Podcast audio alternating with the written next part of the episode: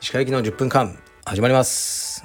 このチャンネルでは日本最大級のブラジリアン柔術ネットワークカルペディエム代表の石川行きが日々考えていることをお話しします。はい皆さんこんにちは。いかがお過ごしでしょうか。本日は11月の7日月曜日。結構寒いですね。今日の朝も息子とトレーニングをしました。でまた夕方やろうと思ってます。このね息子のトレーニング朝夕。で相当僕の時間が取られてますね。本当にだんだんしんどくなってきました、まあ、でもえー、っと彼が幼稚園を卒業するのが来年の3月というわけでもうあと5ヶ月ぐらいですね。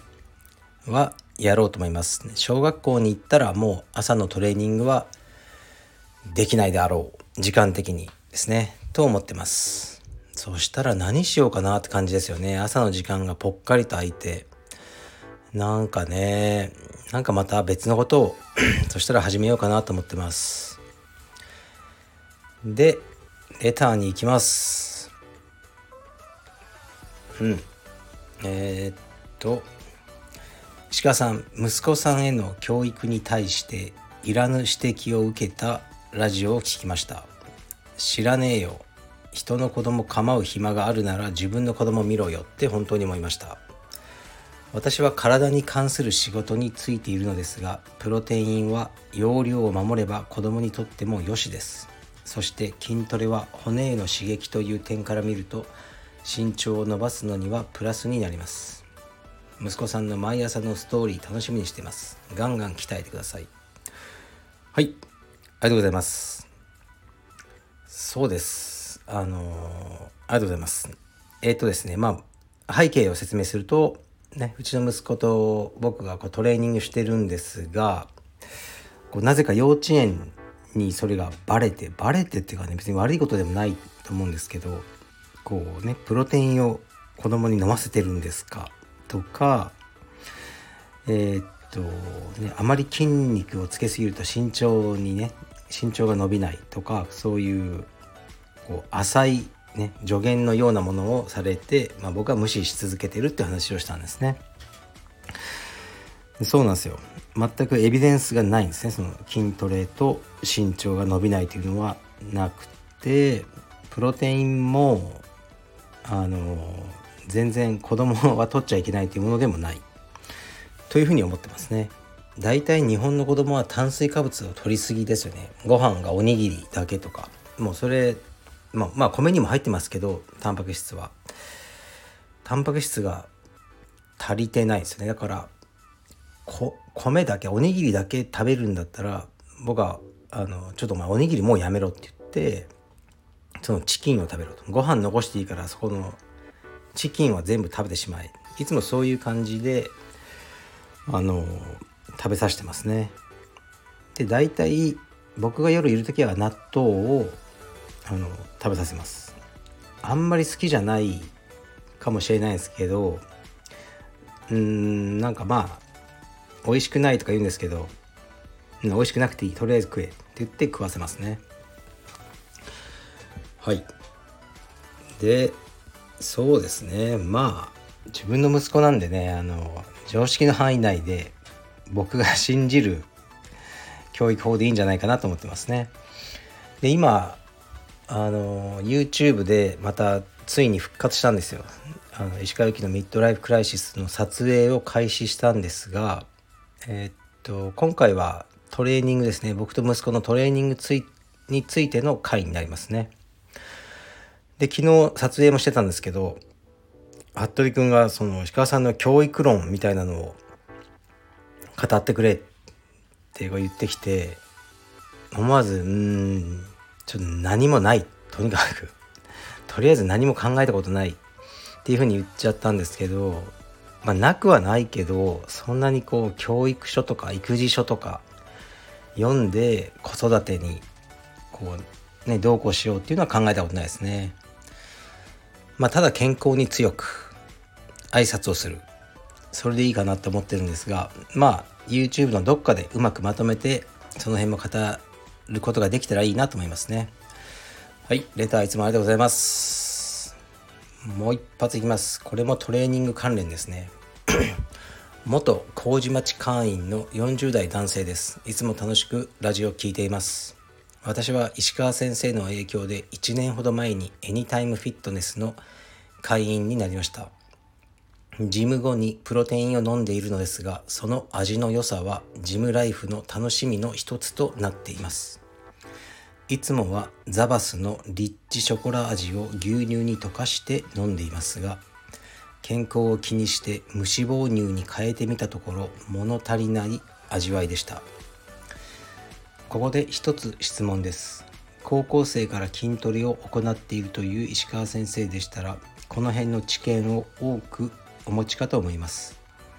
プロテインを美味しくなるべく健康的に摂取するためのおすすめの方法をご教授いただきたいです。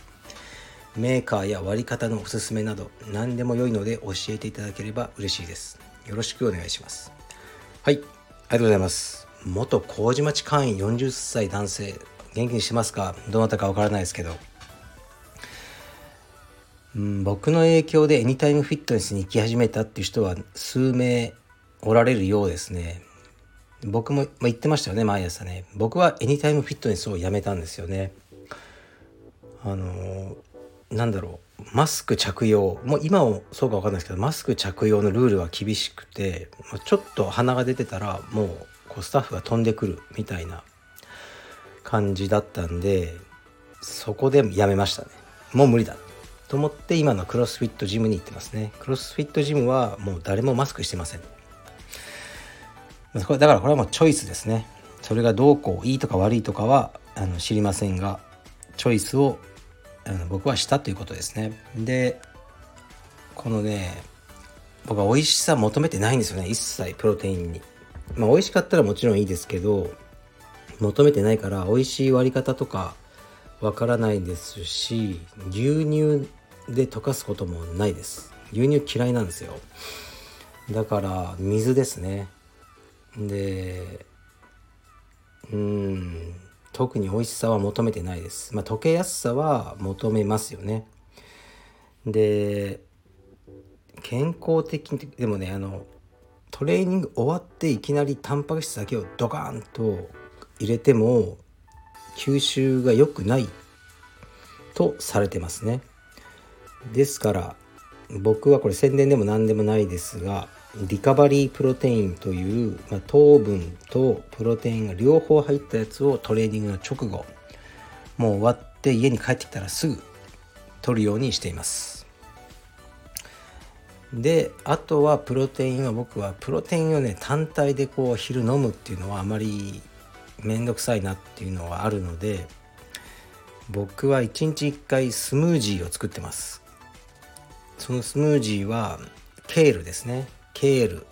そして、えー、ソイプロテインを。これはバルクスというメーカーのソイプロテイン。非常に美味しいです。